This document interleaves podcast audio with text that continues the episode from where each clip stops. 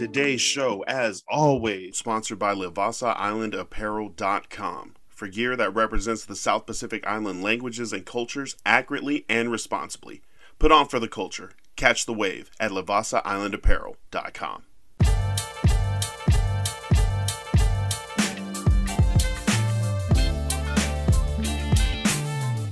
Welcome everyone to the Polynesian podcast, sponsored by Livassa Island Apparel. I am Lance Falatongo. And I'm Forrest Odelout, folks. And we are back with a mid-season uh, recap for the NFL, specifically our teams, the Raiders and the Chargers. Um, the season started with such high expectations and hopes and dreams, and now here we are nine weeks later. Um, and and both of our teams are, are going through some things. The uh, do you want to start with the Raiders or the Chargers? Man, wherever you start, it's still going to be bad. So up to you. um, let's start with the Raiders. The Raiders had a 17 point lead in the second quarter against the Jacksonville Jaguars. This is in Jacksonville. Maybe it was hot. Um, but the second half, uh, not not all that good. They go into halftime twenty to ten and end up losing twenty seven to twenty. Is Raider Nation in a in a in an uproar yet? Well, I'm, I'm pretty sure. Yeah, I mean, a lot of the fans are just they've been clamoring for uh, uh, the firing of Josh McDaniels, but I think Mark Davis is going to at least take it through to the next season. Do you think the Derek Carr, the, the right Derek move? Carr chance? Uh, I do. Um, I think you have to give a coach at least two seasons to implement his his system, get guys into the team that can run his system. So a second season wouldn't be bad. I know it seems really bad now. Um, I could also give the excuse that maybe him and Mark Davis had to talk. Mark Davis came out publicly and said he wasn't going to fire McDaniels. So maybe they talked about tanking. You never know. And maybe they're going after you know, because to go There's no way into have no. I, maybe things have happened. I don't think I don't think it's happening, but stranger things have happened. But again, it goes back to having players who can play in the system that you want. And offensively, I think they do. And I think that's just gonna have to gel. I mean, I think what McDaniels wants from uh Renfrow, I think maybe he should just let Renfrow not do Renfrow, but let him run the routes the way he ran his routes. You know, uh, I think defensively, that's where the big problem is. I think Patrick Graham doesn't have the guys that he needs uh, that can play in his system. So what he's doing is kind of just plug and playing people he thinks that can run the system. So maybe they can get some guys in next season, which is why I don't think the, they had one big signing who's also a big disappointment right now, Chandler Jones, but they didn't really sign any other big names in the off season. So maybe they're just waiting for the draft. Just letting things settle. It, has it been a weird start, or do you think it's the system is bad, or it's learning a system? I mean, hmm. you got Davante Adams who started with that. I mean, Davante Adams finished with ten catches, 146 yards, two touchdowns. So but it feels like it was like half of it was on that first drive. Right. Right. And I know so he got shut down, or did the offense just not wasn't able to get the ball back to him? Like the the Jacksonville defense was taking it away, or is it just Derek Carr is like this system is weird, or Derek Carr his ability is not able to fulfill the system? Like Derek Carr, I I'm not the biggest Derek Carr fan, but I think he's a good quarterback. And everybody that there's so much expectations on him right now as the quarterback for the the Las Vegas Raiders. I'm pretty sure it's tough. And I, I feel for the people, I'm, I'm with the people who are asking for maybe him to be traded. I don't think he, you know, I mean, if another quarterback comes in that's better than him, that's great. But I'm not really looking or like panicking and asking for a trade. But at some point, do the Raiders have any draft picks? They do. We do. Could the Raiders trade a bunch of draft picks to Green Bay for Aaron Rodgers? I don't even think they need to with the way Aaron Rodgers is playing in Green Bay. I think just one draft pick. I think maybe just one. Not even a first rounder. Aaron Rodgers has he signed an extension, as did Derek Carr this offseason. Um, but one of the reasons Davante Adams, the wide receiver now for the uh, Raiders, who played with Aaron Rodgers for all that time, says he didn't want to stay in Green Bay, was because he wasn't sure if the quarterback play was going to be there for him. Like he wasn't Right. sure if Aaron Rodgers was going to be Was there long term. So why would Right. he be there long term? If you know, so he decided to go somewhere where, you know, at least he knew the situation. Um, but if Aaron Rodgers, what is what needs to happen to make that happen? Like Derek Carr also signed an extension though. So does that you got to include Derek Carr? Whoop. Definitely, definitely, because there's no way he's gonna stay on the bench. Mm, right. He's been a starter his whole career. There's no He's way he's. I know he's a great guy, but even great people uh have their limits. So He, no way he would stay and be the backup to Aaron Rodgers. no, not at all. He would instead go to Wisconsin and be the backup to Jordan Love, No, I don't think. If, or at least gonna, fight for that. Yeah, job. I think. I think so. Damn. think so. Damn. Well, I mean, yeah, that's probably not going to happen. But that does seem like every time you, well, Aaron Rodgers is his like quarterback ability falling off, or is his wide receivers just don't know how to catch NFL I mean, passes you yet? could, you could also say it could be a combination of both. Maybe he does need great receivers because he has fallen off a little bit. You know I mean? Mm, So, and I mean, to go back to Derek Carr, you can't deny the connection that him and Davante Adams have. I mean, look at that first quarter, that first half. Um, and do you feel that was more uh, them scripting to get Davante involved? Because last week he had a dud. He had like one fantasy point, he had one catch or something. he also had but they week. definitely looked at him and he caught it at least six times that first drive. Right. So for it like 80 yards and a touchdown. right. It was. Do you think that was on purpose or that's just that? Who made the decision to throw to Davante Adams all those times to start the game? I think it's Carr. I think it was Carr. But, but he can't really do anything without McDaniels okaying it. You know what I mean? for McDaniel's offensive system. Right. I feel like, but don't NFL teams script like the first ten plays? That's what they should. I, you know what? I mean, you got to go through your progressions, right, on Right. each play. But Right. But you, Derek you Carr. have So Derek Carr made the decision. Okay, we're gonna. Yeah, we might be running all these certain plays, but eventually, I'm going to throw it to Davante when Right. Davante gets to a certain window or is is open. So Derek Carr it made is- It's also part of uh, him not catching anything the week before, him Yeah, being sick, Yeah, and then saying. yeah, I think they wanted to get him involved early and catch a rhythm early, yeah. And they did. They just didn't keep it. Yo, that's the thing, right? So if you if you script it, if you plan on getting them involved because of last week, and then also the quarterback is very focused on making sure that happens, and even even to the point of forcing it, it didn't look like he forced any of those throws. Davante was open on almost every single one of them by at least a step. But so if you're making that concerted effort at the beginning and you can't repeat that, that same effort in the end, does that mean that it was the coaching or just the players, the defense was able to read it better? What do you think happened in that second half? For me, as a coach, it's always going to come down to coaching when it comes down to second half adjustments. Because if you're if the other team is adjusting to your offense, then that's your job as a coach is to now figure out a way to counter what they're doing to your offense. If Mhm. you're the offensive coordinator, so if the defense comes out and they're heavy on Davante Adams, then you got to find ways to use Hunter Renfrow, uh, Foster Moreau, Yeah. who's even though he's a backup, he's still a good tight end. Um, yep, yep. Hollins has proven he can catch balls.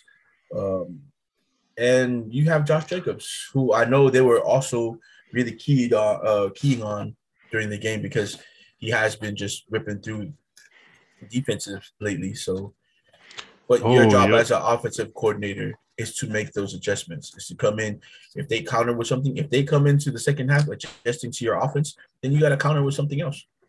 That's your job. That's what you're preparing for all week before the game. So Both both of Derek Carr's passing touchdowns went to Davante Adams. Josh Jacobs, no touchdowns here, 17 carries for 67 yards, 3.9 yard average. Josh Jacobs has been having a great season. He's been getting more uh carries, you know, even some looks in the passing Yep. game, not not a ton, but um still like four, three or four passes his way also. So he's like a number one back, fully number one, not in no committee. Um and now getting the usage that he's able to convert efficiently into good production. Right. That did not happen in this game for Josh Jacobs. Um they just needed to spread the field and they couldn't. And so if you can't do that as a team, obviously your running back's going to have trouble trying to get through a line mhm. because they can stack the line as much as they want and not have to worry about you making passes downfield. So Yeah, the the Raiders' skill positions on offense are all names you've heard of and high production guys, high yeah, guys who have floors. And and guys that really like when skill, they put the skill in skill position. Um, what is up with Hunter Renfrow? He's not seeing the field. He's not. Mack Hollins is better than Hunter Renfrow. Not at all. He's starting over him. He's playing a lot more than him. He's actually playing the second receiver. So Renfrow isn't really losing Mm. too many snaps. Uh, they're just calling plays where he's not on the field. But I So also no think slot? it's like like last season. Um, the reports were like he wasn't running routes that weren't in the play. He just ran them a certain way. Hmm. You know, like he ran him his way, which was amazing because he has all these double moves. He's so shifty, Yeah. and he would he would shake dudes like at the line of scrimmage. He'd shake them with two double moves, but I think now is uh, maybe he's being uh, handcuffed a little bit about route running and how he's supposed to run his routes and how Oh the routes are So that that's my guess, and so you I know, could I, know see- Josh McDaniels is a tough dude, but if the guy, if he's talented enough to do the things that he was doing and have you winning, I mean, you have to have a little bit of leeway for these guys. So Yeah, yeah. Play your best players. Um, yeah. I think maybe Davante plays more slot because last year it was Hunter Renfrow was the slot guy, right? Yeah, like almost all guy. the time. yeah, And then whoever the other receiver was, he would play like the outside receiver while Hunter played the inside receiver slot. Right. And now that Davante also plays a lot out of the slot and is able to do be moved around the field, maybe they need another outside receiver that they don't feel comfortable with that Hunter Renfrow play that outside spot. So then Right. instead they got Mack Hollins. But I just I feel like you need to like you said make exceptions and t- like tweak the system or Right. insert plays where you can get this guy who is obviously super quick twitch can get open, you know, in a phone booth. Like you just run- like you run plays that are suited to your players' abilities. Yeah. Or if like I mean if you want anybody on a drag route, Hunter Renfrow, a drag or a whip, you know, a drag or a drag or go back out.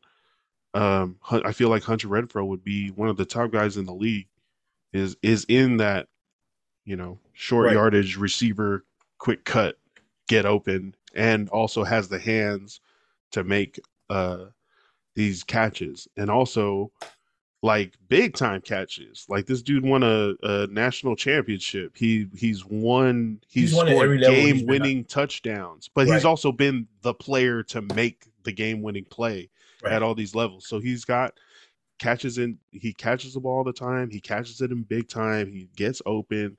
Derek Carr obviously was finding him and had a connection to him. And then Josh McDaniels coming from the whole Julian Edelman, uh, Wes Welker inside. What is that not your most thing? Is that, That- oh, how does he not fit That is what's perfectly most that? frustrating watching them is that I know that he's running offense where his slot Those guys shine. literally the number. They were the number one receivers. They didn't Yeah. have an outside receiver when those guys were there. Yeah, They had no. I mean, well, Randy Branch. Moss, but right. I mean, Randy Moss, but that, that was one. Oh, yep, yep. yeah. Yeah, so to to see his system not systeming uh when it looked like he had the tools, and then also you add Davante Adams, who obviously showed in that first quarter, like we said, he can do big plays and score and, and make the third down catches. But Look, I- I don't care what so for say. it to fall apart at the end and the Raiders to end up losing when after having a three score lead, is the coaching? I think it's the coaching. I think we think it's the coaching. The- when it- does the coaching change? I think at this point it is coaching. Um, and if it is, then I don't think it's going to come at the head coaching position that's going to change. But I think Hmm. they're gonna it's going to be an offensive coordinator or a defensive coordinator that's going to have to go. Do you think But- it's the defense? I, I just think Patrick Graham is there and he's trying to he's really trying hard to play his system, but he doesn't have the guys to run it. What what's his uh like defense? Or When he well he ran a wait, who's he- Patrick he- Graham? Um, the defense coordinator. Uh, okay. So he ran a hybrid system in at, with the Giants. Like he he had a lot of three four, he had a lot of four three, he had a lot of I think he also ran like a three five. So, but there's they're right now they're in the base of a four three. They're always in a four three, and I think it's he just doesn't have the guys that he wants his system to be run with or run well with. So he has to run a four three, but like it just, it's just not working because he has other things. He had other things planned, and I just think he can't work with the guys that he has. Not that they're not good; they just don't fit that system. So The trade deadline is passed. Did the Raiders make any big trades? no, Or- uh, they did sign Blake Martinez, who's actually just attacking the machine right now, which is good for them. He's not too great in coverage, but which kind of hurts because neither is um, uh, Perryman. So that's tough to have two linebackers in that aren't well at coverage, and then your best cover linebacker is hurt right now, who's Jayon Brown. Um, they are signing um, Sidney Jones. That is the report that they're going to sign Sidney Jones as soon as the Seahawks release him. So that'll be a big help to them on the corner side. Um, Davante Adams says, uh, "No way Raiders should be losing like this." Not at all. Is that a sentiment that you feel Raider Nation uh, agrees with? Yeah, of course. You guys are uh, what? What's the record right now? Two and six. Two and six. Oh, oh and five on the road. They really should. I mean, it should be like honestly six and two. Realistically, Could have been, yeah. Yeah. It could have been totally flipped. Yeah. So my thing is find a way to fix it now. Um, you don't have to look as far ahead as into next season, but you're gonna have to fix it and forget whatever's happening in like these past all the other games that happened before this. You're really gonna have to fix it. Forget what happened beginning of the season. Um, do your best to win out the rest of the season and start plugging the holes.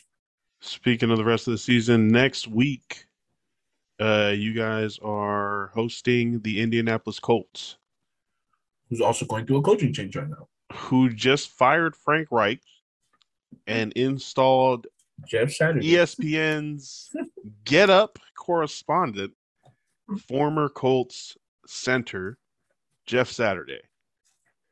Uh, will be the coach, great center. head coach. Great center, sure. Is he gonna? Is he a Hall of Famer? Multiple Pro Bowls. uh, yeah, I, I think he's. I think I think he's one of the one of the better centers in the league uh, that have played in the league. So I think so. Jeffrey Bryant Saturday is a former American football center and sports analyst and the interim head coach for the Indianapolis Colts. Uh, his recent, his most recent coaching experience was for Hebron Christian Academy, uh, a high school that he coached from 2017 to 2020. Uh, it's just a high school, a college prep school in Georgia. So I'm one of those guys that I like to see new blood. Like, you know what I mean? Get he's, he's giving him an opportunity that that's great. A new guy getting an opportunity, but you're putting the careers of grown men into the hands of someone who's never coached at the collegiate level, even. And Yeah. I don't even know. I don't think he was the head coach at that high school. He wasn't So- even the head coach. Oh no, it says oh well the it says here he was the head coach. Oh, okay, He was like uh 20 and 16. So not even good. Yo, hey, you hear about that uh that high school team that has that Pro Bowl, that Super Bowl champion, two-time first team All-Pro, uh six-time Pro Bowl former uh center Jeff Saturday as the head coach? Yeah, they're uh they're barely good. right. They're- mean, they're, they're above 500, but that doesn't say much. They're a 55 win percent team. How, how does this? Oh, but you talk about the careers of grown men as the players. What about all the other coaches that like are on the staff? Like, oh, you're gonna throw away the head coach, but you didn't think any of us could Exactly. be better equipped to run this team that we've been coaching for the, the whole year. so I mean, But you're gonna bring in this. So who made this decision? The head coach, the head, the owner. of course, uh, Irsay. Jim Irsay. Yeah. Who is friends with Jeff Saturday because he was one of his players for so long. For I feel like they were on the 13 golf course. They were on the golf course. Oh my god, and probably. He's like, "Hey man, I'm about to fire Frank Reich. You think you can coach? Yeah, sure. You think you could just hold this team together till the end of the season? Come on, come hang out. Right? Yo, so he's not really going to be the guy making coaching like stuff, right? He's just going to be the face. He, there's no way he's really equipped to come in and make these decisions, right? Or or are they saying his 15, his 14 or whatever year career on the sidelines of the NFL, mostly in Indianapolis, is what um, is what makes him worthy but more like the guy that that's doing the freaking morning show on ESPN is better equipped to lead your team into battle each weekend than the coaches that have been leading your team into battle each weekend? What's even worse is even if he's not play calling, he's the head coach. No way he's It's- play calling. There's no way I'm going into a system, and even if I'm just going to be like you asked me to be the face of it, I have to have some kind of power, and to give him that kind of power to go on to a professional NFL team, multi-million dollar co- uh, a team with Crazy. guys whose whose lives whose livelihoods are on the line because like if you make the wrong calls some of these guys could get cut because because you made the wrong call or Because you, put them in bad for- yeah. positions. so that's that's tough i mean that's uh and if jim Irsay comes out as a genius because jeff saturday comes in and sparks something it's still a really bad decision Do you think the Colts could end on a like a eight game winning streak and finish 11 Unless- 5 and 1? unless jonathan taylor comes back fully healthy no ankle problem uh which is probably not because it's keeping him out of this game again i think uh no Hey, you hope. Yo, I've I've had the Raiders defense in uh some of my fantasy uh leagues each week and yo, getting the couple sacks from Maxx Crosby each week is like nice. And then I just hope that they don't give up hella points. Last week they gave up 24 points. I was like, what the fuck? what is happening?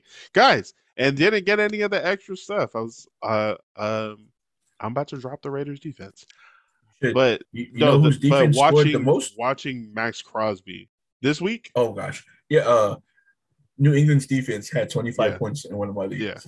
and i was like thank god the guy i played left him on his bench Oh, sweet. because I only won by four points. And if he had those guys playing, I would have lost. Uh, yeah, I, uh, we played in fantasy this week. I had Joe Mixon. Thank you Hmm. for uh the W there. Yes, That you're was- welcome. 55 points. Yeah. That was crazy. There's no, I mean, just one last thing on the Raiders, as you were saying, it is a little disheartening to watch Maxx Crosby go so hard, give Mhm. everything he has to play on defense, and just always come up short every Sunday, and he's been doing it for the past three seasons. Even the season he had where he was uh, drinking, you know, uh, he talks about it. How he's a recovering alcoholic, and so yeah, that's got to be tough because he gives his everything out there. And that's what it looks like. Yep, exactly. He's Yeah. going. If it looks like a different gear than the people trying to block him, and Right. even the defense that he's on, like he's just moving faster, stronger, and playing. It feels like playing a little, little angry here, but And I, I don't know if, if, he always does that. Right. not- that's just his kind of like spirit, but he definitely looks like a more physical force than uh def- than the rest of the defense.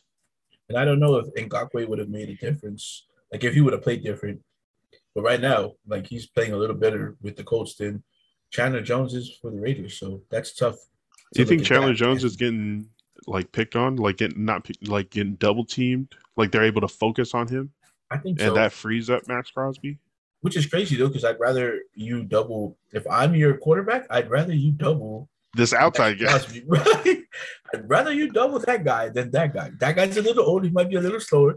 Maxx Crosby is really trying to kill me right now. yeah. So I mean, I'd rather you double that guy. Maxx Crosby is headhunting like for free. They're not Right. even having to pay extra No, for all. the fucking. He's like trying to knock the quarterback out of the game, He loves it. uh, loves it. because that would help the Raiders win. Like if they were, if they were going up against a backup loves it. quarterback. It's tough. But my question is, how much better do you think the Chargers would be right now if Keenan Allen was healthy? Oh man, the Chargers are definitely hurting for uh for a quarterback or for a wide receiver that can catch balls. This last week was crazy. Um, last thing on the Raiders, are you guys going to beat Jeff Saturday's Colts this week I do. I in do. Vegas? right? in Vegas. In Vegas. Uh, yeah. Let's talk about the Chargers. The Chargers went to Atlanta this week and uh beat the Falcons on uh on a field goal as uh, time expired. It was not a fun game to watch at all. Uh, the Falcons started with a 10 point lead. Uh, the Chargers defense looked kind of like uh, water running what? through a like a, a strainer. Like, yeah, they look like a strainer trying to stop water. Is what the Chargers defense looked like. They were they gave up like 65 yards on the ground on the first drive to three, four different rushers. To four different rushers. Mariota, Cordarrelle Patterson was back. Uh, Tyler Allgeier and um, Farley. Caleb Farley? Who wasn't actually supposed to even play.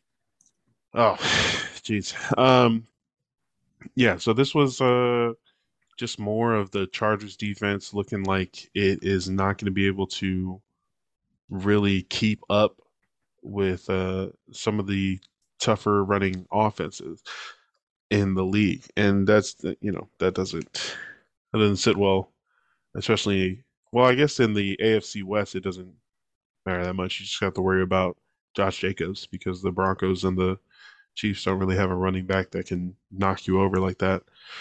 Um, but the Chargers were able to take a 14 10 lead in a halftime on Austin Ekeler's two touchdowns in the second quarter.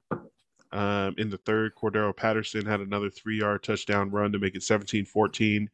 And then Cameron Dicker, uh, recently signed to the team, made two fourth quarter field goals, one um, as time expired for the Chargers to win the game 20 to 17 in Atlanta. Uh, the Chargers are now five and three, six and three, five and three. Five and three. So uh, behind, um, yeah, behind the Chiefs, uh, who are six and two. Um, I feel like just trying to fight, just trying to scrap together as many wins for that last couple weeks. Um, but we lost Austin Johnson, defensive tackle, who we signed uh this week or this year. JC Jackson still out. JC, yeah. If I go through the list, it's crazy. Joey Bosa, groin injury. Uh, Austin Johnson, defensive tackle, uh, looked like his knee or something. J.C. Jackson, Mr. Interception, uh, who we signed this offseason, is out. Um, on offense, you know, all pro left tackle Rashawn Slater, uh, torn tricep or something, torn arm, pec, whatever. Uh, the center has been in and out. Our left guard we lost. Our right tackle is kind of garbage. Our Josh, our backup running back, been hurt. Our top two wide receivers, Mike Williams, Keenan Allen, have been hurt. Josh right, Palmer, Mike, Mike our third receiver. Too. Right. Like, it's tough. And then you see this this week, Justin Herbert is in the backfield, and his throwing options are Joshua Palmer, DeAndre Carter, Gerald Everett, and Michael Bandy. And I'm like, well, let's see if let's see what we got. And it right. was barely enough really to uh, I feel like survive and it was definitely to the wire there this week versus the Falcons. See, I'm trying to see. Justin Herbert had was 30 of 43 for 245 yards, a touchdown, and an interception. I think for a Chargers fan, it's tough because you guys had so many expectations at the beginning, just like the Raiders. But you guys had signed such good players, and the system looked like it was just going to be amazing. And then these guys start getting injured one by one, starting with Keenan Allen. And I feel for Keenan Allen, man, because he's not getting as much flack for it as Darren Waller. But people who don't get uh, hamstring injuries or have never had one, they don't understand that there's only one real way to heal your hamstring is to rest it. You know what I mean? And if you don't, if the chances of pulling it again or even tearing something and like injuring even more is easy. You can go out there just to, and so these two guys at the position that they play need that hamstring. They need that burst and they need that that uh, hamstring to push when they push off their leg, and that could easily just on the just pushing off to to start running uh, on a play could tear something or uh, and that's tough. So Keenan Allen went down, then you have J.C. Jackson. Bosa's been hurt since last year. He's not really healthy. Your, your D tackle gets hurt, you know, and then now uh, Mike Williams, who was doing a great job, he's hurt now too and I think he's out at least one more game. Yeah, high ankle sprain. It's probably going to be a couple more yeah. games. So, I mean, and Njoku uh, for the Browns had the same injury, and he's missed three games. He might come back this game. Might come back this game. So, even though you guys are at five and three, I know it's a little disheartening to see everybody like that because you're like, if we can be five and three with this team, imagine what we can do with everybody healthy. Hmm. And what if you play these harder teams and you could you're gonna need the players that you got to, you know, the, the your top tier players. Yeah, you can have guys step up. You always want to say coaches will always say you next man up. But the fact of the matter is, guys like Joey Bosa, Mike Williams, Keenan Allen, they're not easily replaced. Even if you have great guys on your bench, you're gonna need those guys down the down the line to get into the playoffs to win.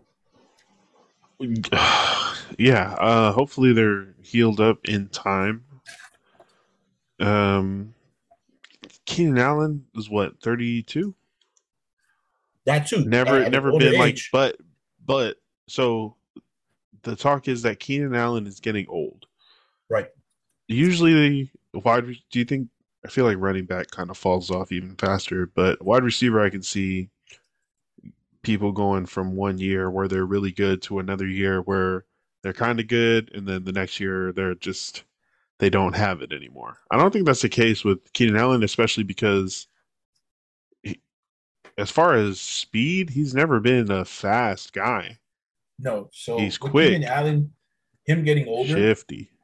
If you go to his stats and you see the usage on him, and I hate to say stuff like this because these are actual people, but just like a car, his usage is so high. Like you know what I mean? Mm. Like he's he was basically their Davante Adams. Anytime you needed something, get it to Keenan Allen, and he didn't play outside receiver like regular outside receivers where he was playing the line. No, my guy plays the middle, and he was getting hit through the middle. Anytime he caught the ball, he was catching in the middle, making big catches over the middle. So his usage and um, just the pounding he's been taking through his career, obviously it's going to catch up, and I think this season is catching up to him. And so, yeah, it's taking a long time for this hamstring. Right. Uh, people like to say that Brian Robinson, the running back for the Commanders, he got Come shot back. after Keenan Allen got injured. Totally different. Totally different. Again, where did he, he, get shot back. at? What did he hit in his body? This is why I hate people. It is leg. this is why I hate people. So this fool got shot, recovered, and came back and is playing faster than Keenan Allen. Keenan Allen came in last week for a couple plays in the beginning, and then uh, in talks this week, he told uh, reporters, you know, it doesn't feel good, uh, and I'm probably not going to play, but I'm definitely not going to come full out there like trying to ball out until it's fully healed. So I, I think he understands that the only way is really to rest it. But he tried to come back, and it was like, uh, nope, sorry, but that was the same game where we lost Mike Williams in the fourth quarter to that high ankle sprain, and it looked super bad when he got tied up on that play. Um, so I don't. I'd I'd be looking at it. I'd be looking at an injury, and I'm like, okay, I know they're saying it was a high ankle sprain, but the way it looked when I was watching it and how much pain this man was in, writhing, like yelling with mouth wide the fuck open, like ah. I feel like it's going to be a more severe, probably a little longer high ankle sprain than normal. They're but, in LA. I need his number. I can get him to a lady in LA that'll fix his ankle. I've seen it done before. Inside she uses uh, tea leaves. No, she uses her heel to rub that stuff out. ow! Ow! if if if you aren't Polynesian and you don't know, go ahead and go and YouTube uh Samoan Fufu ankle. And I'm pretty sure there's a video on there, and they'll show you in Samoan. It's called uh they solely your ankle. So in Samoan, solely is really to like uh how, what is the word it's to really like if you solely something, it's like to gosh, I know the English word, I just can't get it. Um, anyway, what what what happens is, and then there's a method to it. I know if you watch these videos, you guys are gonna be like, hell no, he's just stepping on his ankle. That's not what happens. these people who do it, um, they they they've been taught just like a chiropractor or a masseuse or whatever mm. I guess you could say to like if it's a sprained ankle uh i don't know it's like they're moving the ligaments and muscles where they're supposed to be. But basically, they put their heel on it and they heel rub it out. Chiropractor, heel to heel chiropractic services. I'm telling you, I'm telling you, I've seen it work. I've seen it work. Uh, um, yo, immediate PEDs test positive. what happened? I don't know. He was using some methanol, methanol, methylatum in his heel. Just be careful on what meth you're using. the Chargers' next game is in San Francisco on Sunday night uh, versus the 49ers, who didn't have Deebo Samuels this week, but they did have uh, Christian McCaffrey. Or they, uh, sorry, they uh, they were on a bye, but they do now have Christian McCaffrey as their lead back yeah, who uh, uh, apparently I do not feel good about this matchup at all. Christian McCaffrey and Kyle Shanahan's rush focused big play offense versus a Chargers defense who is not only susceptible but sometimes inviting to the run. I don't I hope the Chargers play with like 110%, you know, because that's the only way that. Even, look, like, the Chargers defense went at full strength on paper at the beginning of the season before any of this bullshit happened. Crazy rush, right? Because you just signed two of the biggest defensive tackles, Sebastian Austin, uh, Sebastian Joseph Day, and from the Giants, Austin Johnson. Um, and then you also have Joey Bosa on one side and Khalil Mack on the other. Khalil Mack, who stripped the ball away inside the five yard line, uh, versus Drake London, fight on. Um, he just like went up like he was going to tackle him, and instead, vice gripped the football away from Drake London, ripped it away from him, and then slowly made his way back up uh, the field. But the Chargers got a rip away fumble, and it was dope to see. Like Drake London was like, "Wait, you're not allowed to do that." Khalil, but Khalil Mack looked so slow when he was running back. I wanted him to just take a knee. Um, yeah. So that was going to be the line, and then your either your secondary was going to be the emerging Asante Samuel Jr. You had Mike Davis. You had Derwin James, James. Nasir Adderley. Um, leader, you, J.C. Jackson.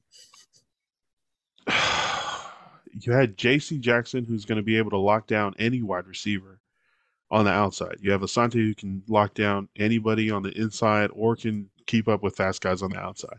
You have Derwin James who can cover the back or up close to the line.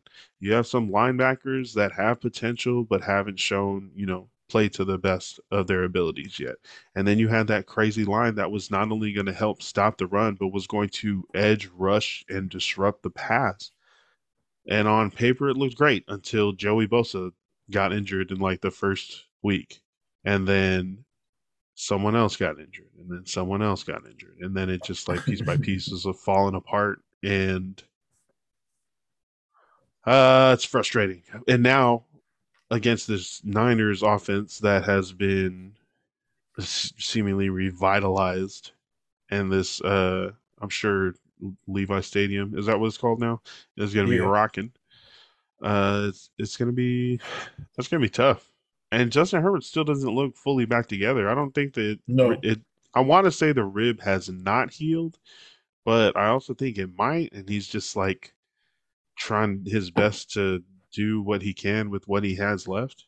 But yeah, I think to the question that led this all off, the Chargers would be a lot better uh, if Keenan Allen was playing. They might only be like six and two if Keenan Allen was playing, but he they definitely would have had a lot easier time in in in the wins, and they would have been a lot closer in the losses, um, if they had like a credible threat. Because signing Michael Bandy from the practice squad and Michael Bandy, I think you know a little bit of honey badger in him. Um, he's also like the Wes Welker, Julian Edelman type, and right, um, where it just feels like he can be put in the slot and then just appear on the other side of the field kind of wide open and, and able to make a, a catch. Maybe not like a long run after, but definitely able to get open before and um, make the catch, which is something that hasn't been happening, man. People are dropping balls. Like not just for the Chargers, all over the league.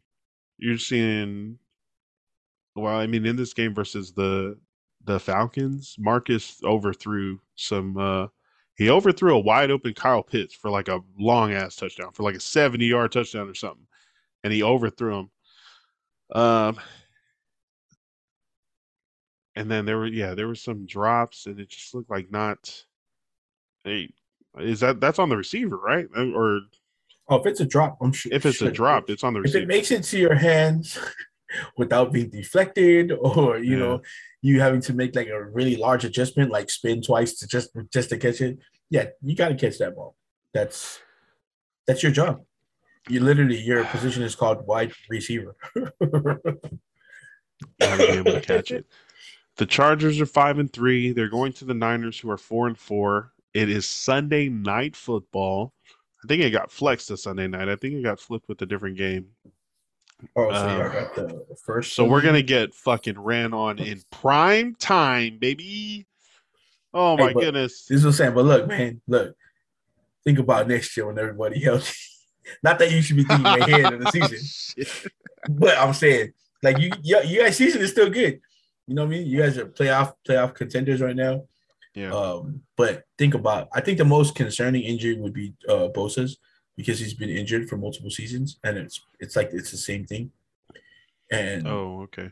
so hopefully it's not like a, a degenerative uh like muscle or like a bone or something that's just deteriorating. Uh it's just getting worse Ooh. every time. So hopefully it's nothing like that. But I think Bosa's injury is probably the most concerning because he's been injured the longest. Uh, I, and they've also been trying to make him play more outside linebacker than just Yeah. straight up hand in the dirt edge rusher. yeah. Yeah. And immediately I was thinking, well, you're making him do different shit. So his body is like trying to make different moves. He's like sure. backpedaling more, and, sure. like planting a little differently on those black Yep. back pedals. So maybe it's like, how do you? You have to You can't different. plan for these. I- mean, No. you can't really expect these injuries not to happen. It's Not at all. That's Um, football. But the way, yeah, like as a player, if you if you if you play sports, you always hear people say, if you're gonna play scared, you're definitely gonna get injured. So you just got to go out there and just like. really Is that real? reckless. I seen Tyler Lockett fall down after the catch a lot of times. He's doing all right. That's what I, that's what I said. So if you go out there and you, don't think about it, like if you if you're out there thinking and worrying about getting hurt, you're obviously gonna get hurt because you're looking for it, and it's gonna mm. come, and then you're gonna just yeah. But if you're out there, I always playing- thought that was a. I always thought that was like a coach thing that they say to you because if you're but as a player, you have scared, it. it's right. But if you're running around scared, not only are you more likely to get injured, but you're less likely to make the catch. And I can't fucking have that on third down if I if you're my slot. So I have to tell you, hey, if you play like you're not gonna get injured, you won't get injured, okay?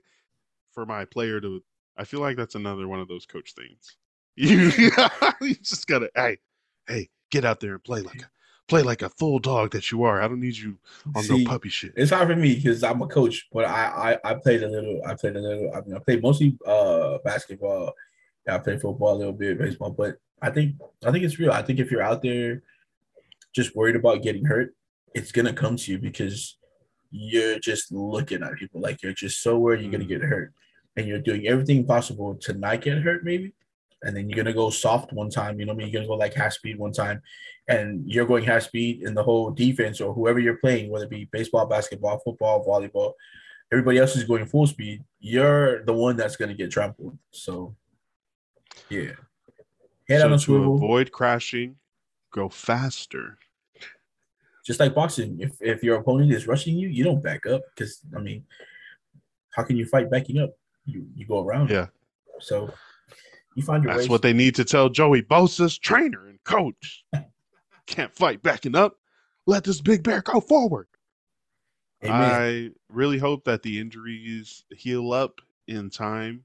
Uh, but I'm also beginning to become resigned that this is going to fall apart eventually because of the injuries and the tougher competition. I don't know. You guys uh, have been the playing last- good. The last four weeks, all right, we've had the Browns, the Broncos, the Seahawks, and the Falcons. Okay, okay. Check this out. Since week three, we played the Jaguars, the Texans, the Browns, the Broncos, and the Seahawks. We went three and two. Those are names that you thought, you know, compared against the Chargers would do five and zero. Right. The Chargers would go five and zero against those teams. Um, and our point differential is is so close. It's like the point differential of a team that is actually three and five instead of five and three. Right. So I think the Chargers are their Chargers record is definitely better than the Chargers team right now. You think so? You think so? I do. Um, I hope with uh, how weird football is and how the ball bounces that weird things happen and this continues and we finish the season maybe uh, 10 and 7 or 11 and 6, which is what we're on pace to do now at the midseason. Um, eh, but I'm not holding my breath on that. Um, and the next couple teams that we're going against, the Niners, the Chiefs, the Cardinals, and the Raiders, this next stretch could be pretty important. Um, it's definitely going to be important. It's uh, it could be uh, it could change things. Right. I'll figure out what the word is at. Uh, Make or break time. Yeah. Yeah. It's gonna be it's a monumental stretch. That's not the word I'm looking for. What is the word I'm looking for? Consequential stretch of games. Uh, I'll figure out the word by next week. Yeah. But yeah, so uh, the Chargers, not fully healthy, are going against some teams that are rounding the corner and and beginning to kind of get their playoff battalion into shape. So uh, I hope Sunday goes uh, well. Let me see what the projections are on this Chargers at Niners. Ugh. The Niners are 75% uh, projected to win the game uh, by ESPN Analytics. The Niners are a seven point favorite. Oh my God. Just because they're healthy. That's all. they're they're healthy and they've got a new little toy uh, that's been scoring a lot of touchdowns. Ah, I hope I hope things go well. Uh, I just understand if they don't, but you know, as a fan. Carolina fan, it must be really hurtful to see him healthy in San Francisco. Bro, like, why can't you just be healthy in Carolina the whole time? I mean, wasn't he healthy? Usually, he had like those like one or two season-ending injuries, but he's been a stud before. But now he's like a stud with space to hit, like with holes to hit. Yeah. With like yeah. not everybody focusing on him because they still got to watch Deebo and Aiyuk and Kittle and you know not Jeff Wilson Jr. anymore. He got traded to the Dolphins. Yeah. He's probably in a better situation anyway. Jeff Wilson Jr. is already taking work away from Raheem Mostert. He yeah. he outscored Mostert uh, this week. Um, so yeah, I think my worst thing in fantasy is that I can't keep up with the changing situations. Like I'll draft a monster, but I won't be able to read the season long waves and changes. Like if somebody right. else is getting the work now, like I'm not able to keep up with that. And I think that's the biggest thing that keeps me from breaking down in the middle of the season towards the playoff push is like I'm still starting, you know, Allen Robinson. No, I, I wasn't ever down that bad. Sorry. I was about to say you're not that bad. Come on. I, I'm still trying to make Michael Pittman Jr. work, even though his quarterback is now Sam Ehlinger. That's and, what I was just about to say. That's hard because know, stuff so, like uh, that, uh, like stuff like that, yeah, is is always going to be hard to play out because, like, I think you'd rather like me and Noah had this talk. I think you'd rather have uh an elite quarterback play with subpar wide receivers because you know he's gonna get the ball to the like if you have like three receivers who are average or a little bit above average, your quarterback is elite, he's at least gonna get the ball to these guys. You know what I mean? Well, but if you have a if you have thinking, a quarterback and then you can say Aaron Rodgers. Oh, I was no, I was gonna think Herbert, oh, right? So right. Justin Herbert, right? Everyone thinks Justin Herbert is like the next big, tall, strong arm yeah. quarterback. Yeah. Uh, and he's throwing to like we said, Josh Palmer, Michael Bandy, DeAndre Carter, who's so I think returner. I think they're uh, in a better situation than the Colts are because uh, not to take anything away from Sam Ehlinger, he made it to the NFL. She's he's got skills. Right. But I don't think he's the quarterback that's going to be able to hit his yeah. receivers like those guys are great receivers. They're also young though. So you're gonna have to have a quarterback that's gonna be able to push them a little bit, like make those throws that if they can't get super open, but is able to make the throw to like the window that they're given. You know what I mean? Do you think if Justin Herbert was on the Dolphins with Tyreek Hill and Jaylen Waddle, he'd be okay right now? I think he'd be okay. I think he'd be okay. I don't. I don't. Yeah. So that that's always going to be a bias uh, uh, debate for me, just because one I'm Polynesian, and you know the Polynesian is always going to root for for Tua. Tua, ma'am. Two is because I've seen Tua uh, play against my nieces and nephews in Hawaii uh, when they played um, AYF. I mean, and then you saw all the clips of him in high school, and then again, as a Polynesian, you were like, "Oh wow, this kid's getting he's the number one quarterback in the country." Bama, okay. Also, him battling it out at Bama, I mean, to come in and take uh, Jalen Hurts. Hats off to Hurts, who's having a great season right now, Mm-hmm. both team wise and individually. But to, to see him come in and, and battle that out and win that out, you know, because Jalen Hurts had won them a championship before. Uh, but man, he had some games at, at, at Alabama. If you watch Tua play, he had some games, man. Like he's he's one of those guys that you can talk about his arm strength okay. all day long. You Yeah, I don't think Tua's arm strength is the same as Justin Herbert's though. Oh no, no. Uh, But, he's- watching he's- some of he- the, I gamer. watched. Right, I watched this last game. Oh no, the game last week where he was, you know, on play action, turning around immediately, like reading the pressure, turning around immediately, and heaving the ball downfield right. to try to get ahead of where Tyreek's going and still underthrowing him. Like immediately snapping the ball and throwing it downfield and still underthrowing him. I don't like to see that.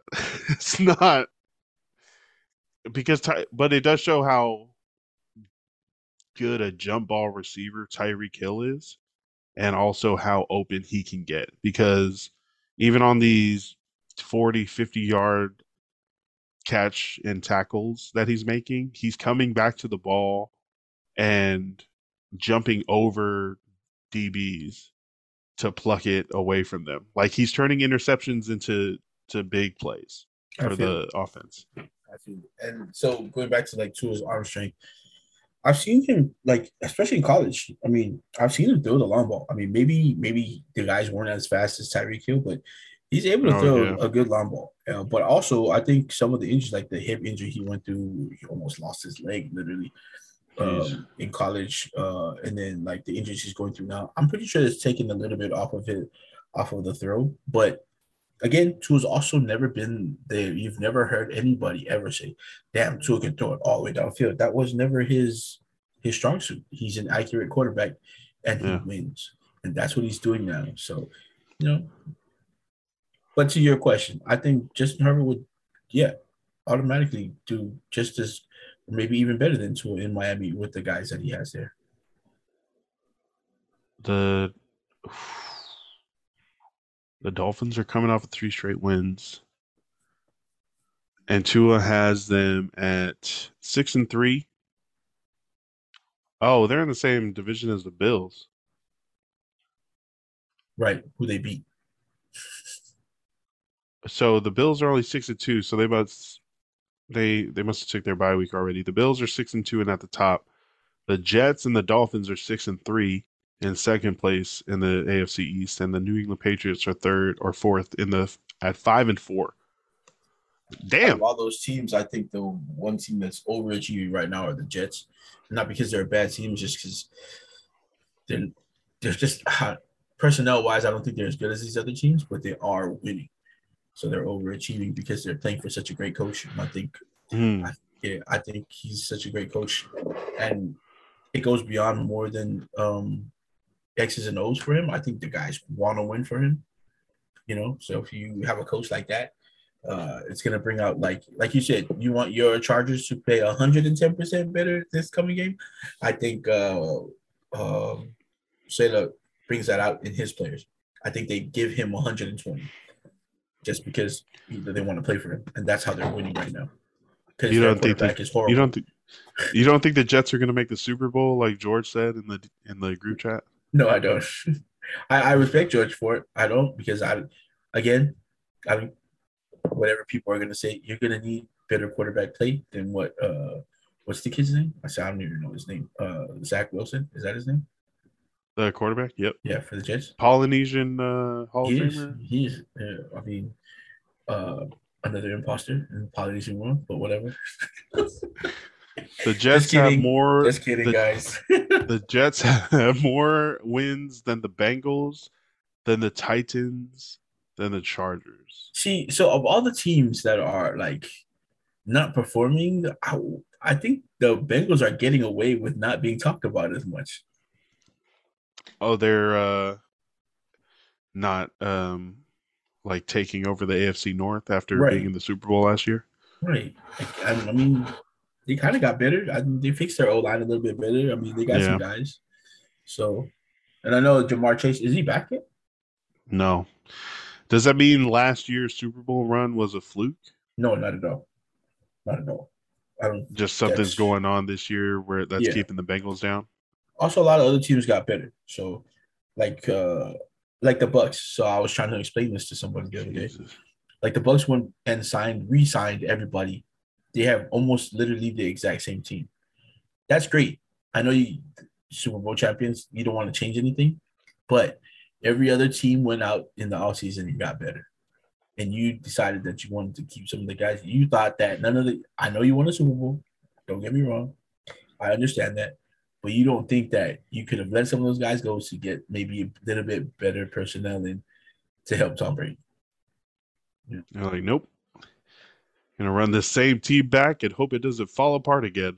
and now it's falling apart. So I mean, and so is Tom Brady. But you couldn't predict that, so I get that. I get that. It's who- who- uh What were you say? I'm I'm looking at a point differential. Oh, Um,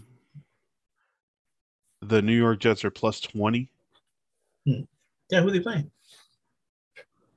I mean, that's a Oh, on the season. on the season. Mm, Um, so some of the AFC East leaders are the Bills. The Bills lead also the league, uh, plus 102. and points, yeah, they, Uh, they can put Jets are points. plus 20 in second place. The Dolphins are minus 11 in third place, and the Patriots are plus 37.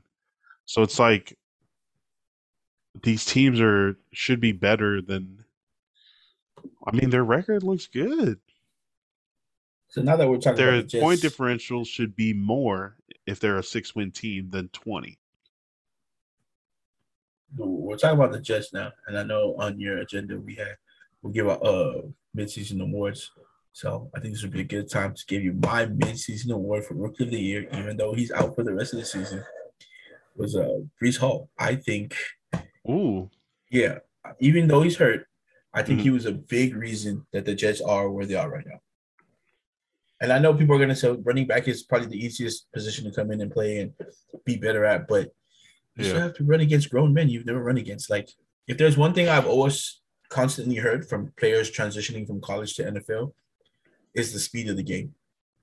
You know, like they get there and kids in college are fast, but like not the whole team. Then you get to the NFL and it's like, wait a minute, there's 11 guys who can run that fast. you know, so they, they can run that fast and they can all hit you just as hard as the other guy.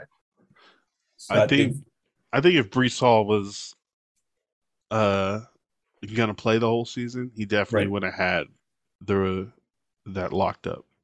So I'm going to give you my defensive player, uh, rookie of the year as well. It's Sauce Gardner. So both from the same team. Ooh, yep. That's who I had also as Yeah. defensive rookie of the year. Although I felt like that last play was a offensive, I mean defensive uh, interference on. Uh, Oh, he was he was all over Gabe Davis. Gabe Davis. I mean, Yep. the only thing that. worse you could have did was ride his back. He did a little bit, but he was He like did. like this. Yeah, what I what I was thinking was he doesn't really look back for the ball at all. At all. He like kind of turns his head a little bit, but At then he likes right back on him, and there's a whole another two seconds of yeah. face guarding. But Sauce Gardner has been, yeah, Real deal. um, for sure the real deal. Six foot four, lanky, fast, and gets his um, is able to swat away a bunch of these people and stay on uh, a bunch of these receivers. He's he's like Darrelle Revis except taller, yep. A lot more We- we- athletic. But he's he's having that that lockdown. Yeah, I'd have picks? Sauce Gardner as the defensive rookie of the year, and then I think one of the running backs, either Dameon Pierce or Kenneth Nice. Walker of the Seahawks, who is now got the full uh, starter position now that Rashad Penny is out. Uh, if he continues to do what he's been doing the last couple of games since he took over the starting job, he's I, he might run away with it. Dameon Pierce though has had the starter's job uh, Since the I- beginning. I, guess yeah, since the beginning of the season. Even though that first week Rex Burkhead was out uh, there a lot. Um, both two, both two amazing guys. Like they're doing amazing. Kenneth Walker uh, also just, I mean, going back to fantasy, it's he's making me look like a genius because in two of my leagues, I took him. I took him, and people were like, Kenneth Walker, he'll never play. He's trying. I said, look, wait, wait, he's gonna be a starter. I'm telling, was telling people at the drafts, He's gonna be a starter, and he's gonna be good because he was just amazing at Michigan State. And then, I'm sorry, Rashad Penny. You know what I mean? I I feel for You you. knew it, But when he got hurt, and I was like, oh, yes, bro. vindication. It's like we never wish for injuries. We No. just feel like eventually the guy that's injured every year is probably going to get Gonna injured. get injured. right. Um, yeah, I hate that. I have uh, Jeff Wilson Jr. in as many leagues as possible right now because Which is gonna make you look like a genius get- now. gets hurt. Uh, yeah. So, what else? Um, comeback player of the year. Man, you know Who what? do you think? Who do you feel like? I think Geno Smith had like kind of a feel for this. he has to, right? I think so. I, I mean, I don't know. Yeah, called. You know, they try to write me off. I ain't right I- back. I, though. am right back though. Yeah, that, I mean, that line alone, I'd give you comeback player of the year for that. but, um, I mean, who who else would you give? Saquon, Saquon, possibly. I, I just don't think that he like people like yeah stats wise I think he came back he's having an amazing year but I don't think people like were like nah Saquon, Saquon's not going to be who he was ever ever again but like for Geno Smith it was literally he was at the end of the bench on some of these teams Yeah, he's just, he You know, like- backup or yep. yeah like I think he was out of the league for a little bit to be honest Um, man, if this this season, they traded for they traded Russell Wilson. The Seahawks traded Russell Wilson to the Broncos and got Drew Lock back Drew Lock, uh with a bunch, you know, a bunch of picks. people were going to say was to Um, be a starter And then they re-signed Geno Smith. Geno Smith But he wasn't on the Drew team when Drew Lock got traded there. Like right okay he was that- like his contract was up. Yeah So yeah, Geno Smith, uh, love that he's showing people what he can do. Uh, now that he's been given the opportunity. Um, I do, I do have Saquon there. Uh, just like, you know, people were questioning whether this guy should have been a first round pick. Should have, you know, they that. saw the explosion in the first season and then he fell off in due to injuries or coaching or Right. you know, play calling, whatever. Uh, but now that Brian Daboll is there, um, he's given him the opportunity to shine, and and Saquon's really stepped up and stepped back into the spotlight. man Um, and just so he's definitely. his- I think he's in talks for that that award. right and the offseason work that he did to get better uh health wise not just on the field because he was already amazing on the field but the hard work that he put in just to come back from that injury which could very well have been a career ending injury for him i mean that's amazing uh, so it's really nice to see him um, having a great season you could you can say the same for i guess christian mccaffrey i mean Oh man, not not a not mid-season comeback, bro. Right. Mid-season comeback player of the year. Right, because he got hurt last year. I mean, you know, so but Oh damn. he was hurt a little bit last year. Uh, but I think definitely those two guys, Geno Smith and Saquon Barkley, are deserving of that. I, I'm going to write it out with Geno. Uh, yeah, so that's Who would you? it's going to be who would interesting. you- Who would you have as coach of the year so far? Right now, man, um, McDaniel's uh, with the Dolphins. Oh, I thought you meant McDaniel's. Yeah, for keeping his job right now, for still having a job. Whatever trick he did to keep his job, he deserves Coach of the Year. Hey, you're Oh, still a coach, coach of the year, bro. Hey, Coach of Uh, the Year. I'm still Mike here. McDaniel in his first season, uh, in Miami, taking the uh the Dolphins and really getting through some injuries, and Right. then But to hear the players talk about their relationship with him, I know a lot of them say he's weird, he's uh, or like uh, awkward.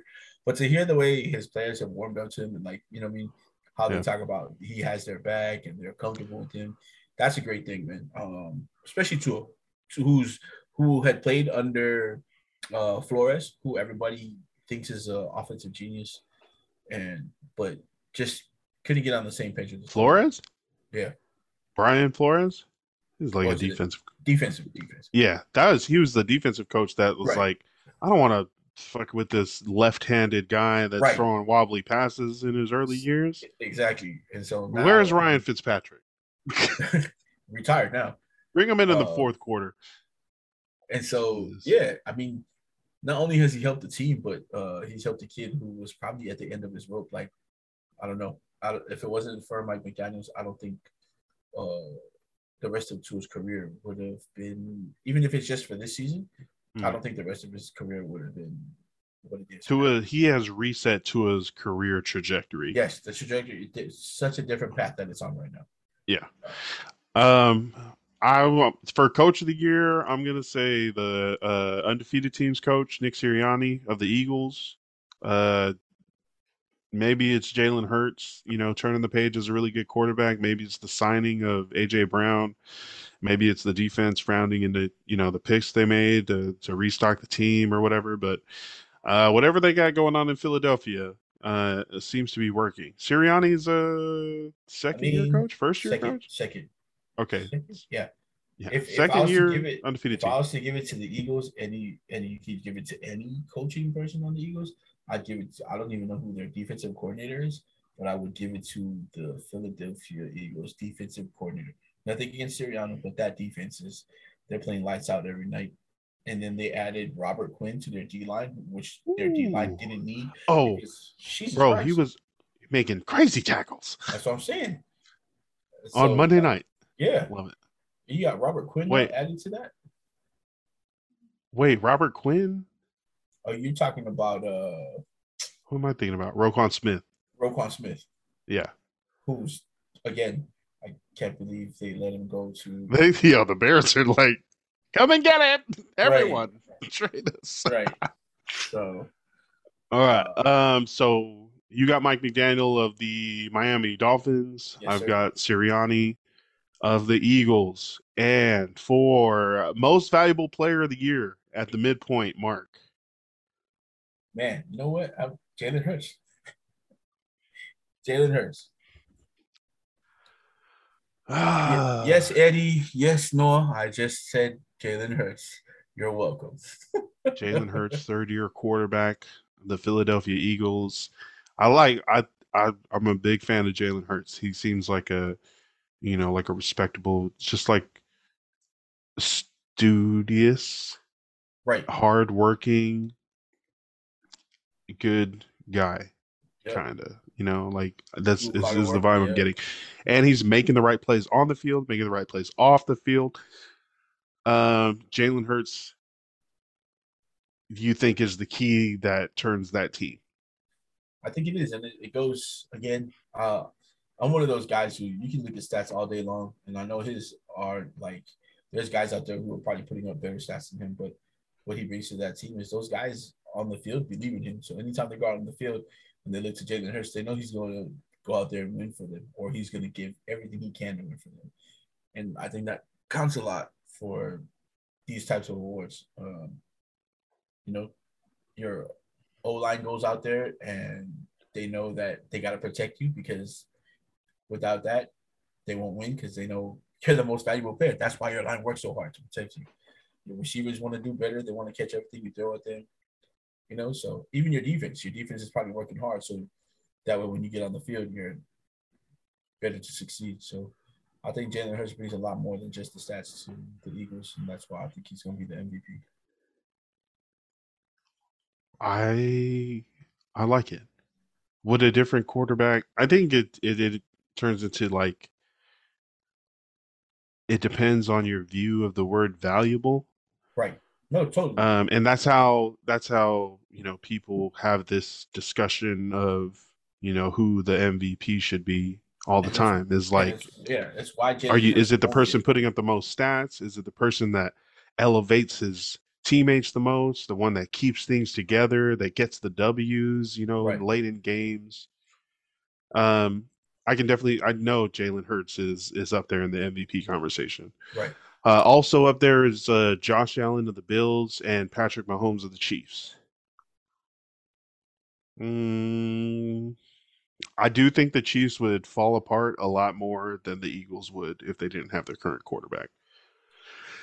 Uh, Yeah, the Chiefs are. the I'm gonna go. uh, yeah, I gotta go. Patrick Mahomes. Just like the uh, the how valuable he is to that team. by himself and Right. yeah and exactly and to that team and to that system like yeah, Andy Reid made shit work with uh, Alex Smith, but the you know what that team can do and their ceiling um, as far as offensively and uh, season long and championship wise uh, is so much higher with this freaking guy uh, that I like, you know, love to watch, but hate to see do too well because he's in our division. But the throws he makes, the fucking the spins, the turns, the the speed when he needs to. I will be um, honest. I haven't yeah. watched a Kansas City game unless they're playing the Raiders. There's I've never watched a Kansas City game in the past two seasons unless they're playing the Raiders. One because I don't like him because he's so good. yeah. And two is because I don't like the Chiefs either. um yeah, so you have Hurts, I have Mahomes by an edge. Those are our midseason uh rankings for the NFL. I do think Josh Allen's going to win it though, just because it's going to be a better story. If they keep on winning, if the Buffalo Bills keep on winning, I think uh, they'll give it to Josh Allen. Uh, yeah, I think it does. It does depend on how this second half of the season yeah. goes. If the Eagles, you know, lose a couple more games, then definitely uh, some of these other uh, higher caliber, quote unquote, quarterbacks uh, might take the lead in MVP voting. Right. But if the Eagles stay undefeated and Jalen Hurts how, how keeps doing what he's doing, how do you not? You know, yeah, yeah. It, it, might just go to him. Yeah. Uh, yeah. So that is our recap of this week and the uh, midpoint way of the NFL season. Any shout outs? You went to uh, uh shout out Portland State? Shout out Portland State women's basketball. They played a great game. They played uh, Warner Pacific yesterday. Uh, they got some they got some snipers on that team, man. Uh, they got some ballers. They, they can shoot. Uh, shout out to um, one of my good friends, Kiana Yuseki, been playing for them. She plays the two and the three. She's uh she's a walking bucket. She plays defense too. She's up and down the court. Kiana, uh, next game I think is Saturday. So if I'm not doing anything remotely important, then I'll be at the game again to watch them play. So uh, nice. Yeah, they, they look they look great. They look, You're also taking photos. I do. Uh, I mean, if, if I'm at an event like that, I'd like. I mean, I'm the type of person I want to sit there and watch the game. I love basketball, so um, but I do take my camera with me to things like this because you never know what you're gonna see, and mm. you know, so uh, you can check out my page at uh Simon Doughboy Photography on Instagram and see the photos that I took. I post them on there. Um, if it's stuff like that, I know there's a lot of people. Someone asked me the other night, "It's like, oh, you post photos like that, but do you ever charge people?" I was like, not really, because I'm there to watch the event myself, and so it'd be I don't know, I'd feel wrong if I'm players were asking me for photos and stuff like that that they could have. I'm just going to give you the photos because I wasn't paid to come and take photos of you. So why would I charge yeah. you for these photos? Anyway, yeah, I posted them. Uh, they're great photos. I still have more photos from the games. So um, by chance, if uh, you're a Portland State women's basketball player, if you want some of the photos that I took, you can hit me up on Instagram again at Salmon Doughboy Photography. Uh, I'll shoot you the photos, and if you need them edited anything like that, let me know. I'll get them to you like that. So, and also, yeah. bro, also shout out again for the Halloween Town photos. Those oh, were, uh, man, bro, those were dope to see. Just like candid shots of all the costumes and people that were out there. So, and then also the yeah. posts that you're doing now. Quick story before we go. Uh, I was taking these photos. I know we we kind of left together, but uh, as I was signing, I was like, you know what? I don't have anything else to do. I'm just gonna go back and kind of just hang around for a little bit, see what I can see. So I did. And I spent, I think, maybe an extra hour after you guys left. Uh, and I was taking photos, and uh, this girl, kind of just lady, tapped me on the shoulder as I was taking the photo, and she said, "Are you a professional photographer?" I was like, "I guess you could say that, yes." I, nice. I don't consider myself, but yeah. And she was like, "Great, because we've really been looking for a wedding photographer for our wedding, which is next August." And then she looked at me again. She goes, "Why do I know you so much?" So if uh, you guys don't know, I'm in the same industry Lance used to be in. I'm a doorman at the Cheerful Tortoise. And I said, You came into the bar that I work at. She said, Yes. And they sat next to the table that right next to my right next to my door, and we had a conversation for the whole night. So it was great to uh connect. Nice. And now we're in the talks of me shooting their wedding in August. Uh so let's go. Yeah, and I and you know what? It's great because I asked her. I mean, you could do the the regular package of wedding photography where you just kind of have everybody set, uh, do poses and stuff like that. But it kind of made my heart really happy when she said, "I want exactly what you have on your page: the candidates of everybody, like just in the moment of the wedding and things like that. We Mhm. can do the we can do the whole wedding party together and stuff like that. But what I really But want those candids. to capture the moments of everybody not paying attention at the wedding, just enjoying yourself. So, yeah, August. Nice. Congrats on getting that. I hope more and more more of that comes your way and you can really show people and share that. Uh capturing some of those really great moments and sure. uh sharing them with the the people that uh were experiencing them. Nice. Keep it Shout up. out, yeah, shout out to Erod too, man. Our sponsor at Devasa, he's coming out with again this Christmas. He's got his Christmas colors going. He's got all this other uh new merch on the site. Uh so man, if you guys need Christmas presents, I'm telling you, gotta check out uh at Devasa. Um, At Livasa on Instagram, www.livassaislandapparel.com. Right. You will not find anything better out there, I promise you. Stuff's Oh, yeah. crazy. Yeah. Let's let's get our winter gear. It is getting cold, bruh. Yo, snowing. it got It's- cold. It's snowing in Federal Way already. It's snowing. Oh damn! It's a What little kind bit of of snow, but- elevation?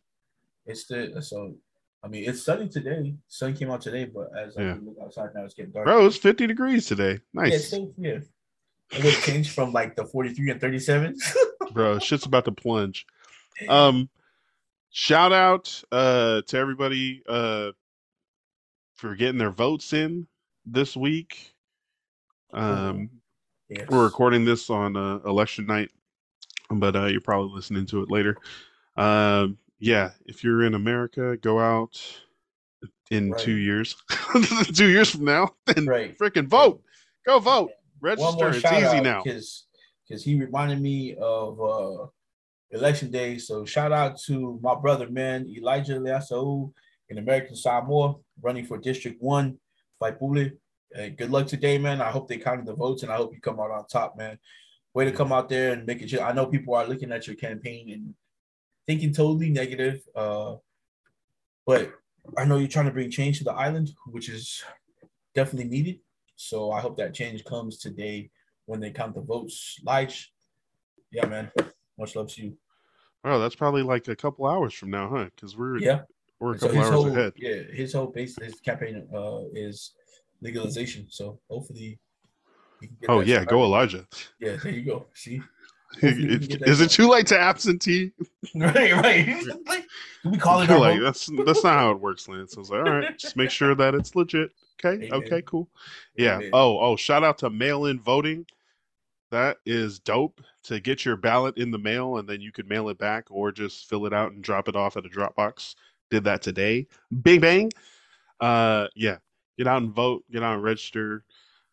I feel like uh the more people that vote, the more good things uh can happen. But it's not just like every 4 years for president because presidents don't really uh they don't do much. affect your day to day as much as your local elections do. So like Yes. sheriff, board members, council members, school board, stuff like that. Um, yeah, bro. And uh, shout out to the Chargers for holding it together. For holding it together. Damn. Good things are gonna happen. You just gotta you just gotta hope for it. And if they don't, you understand the reasons why because our defense sucks. Right. Okay, we're moving on. That is our episode. Thank you everyone for listening. Um, yeah, next next time go out and vote if you didn't get a chance to. Uh anything else? No, man. Uh, everybody, I mean, I know today's Tuesday. Uh, we're a day past the beginning of the week, but you know, it's never too late to have a great week. And so, uh, if you're on that vibe, have a great week. And every W you get, man, celebrate it like it's a big one. Doesn't matter. Hey, celebrate all your wins. Yes. I like it. I like it. I like it. That is our show. Thank you everybody for listening. Stay hydrated. Stay balling. Love and light. Peace.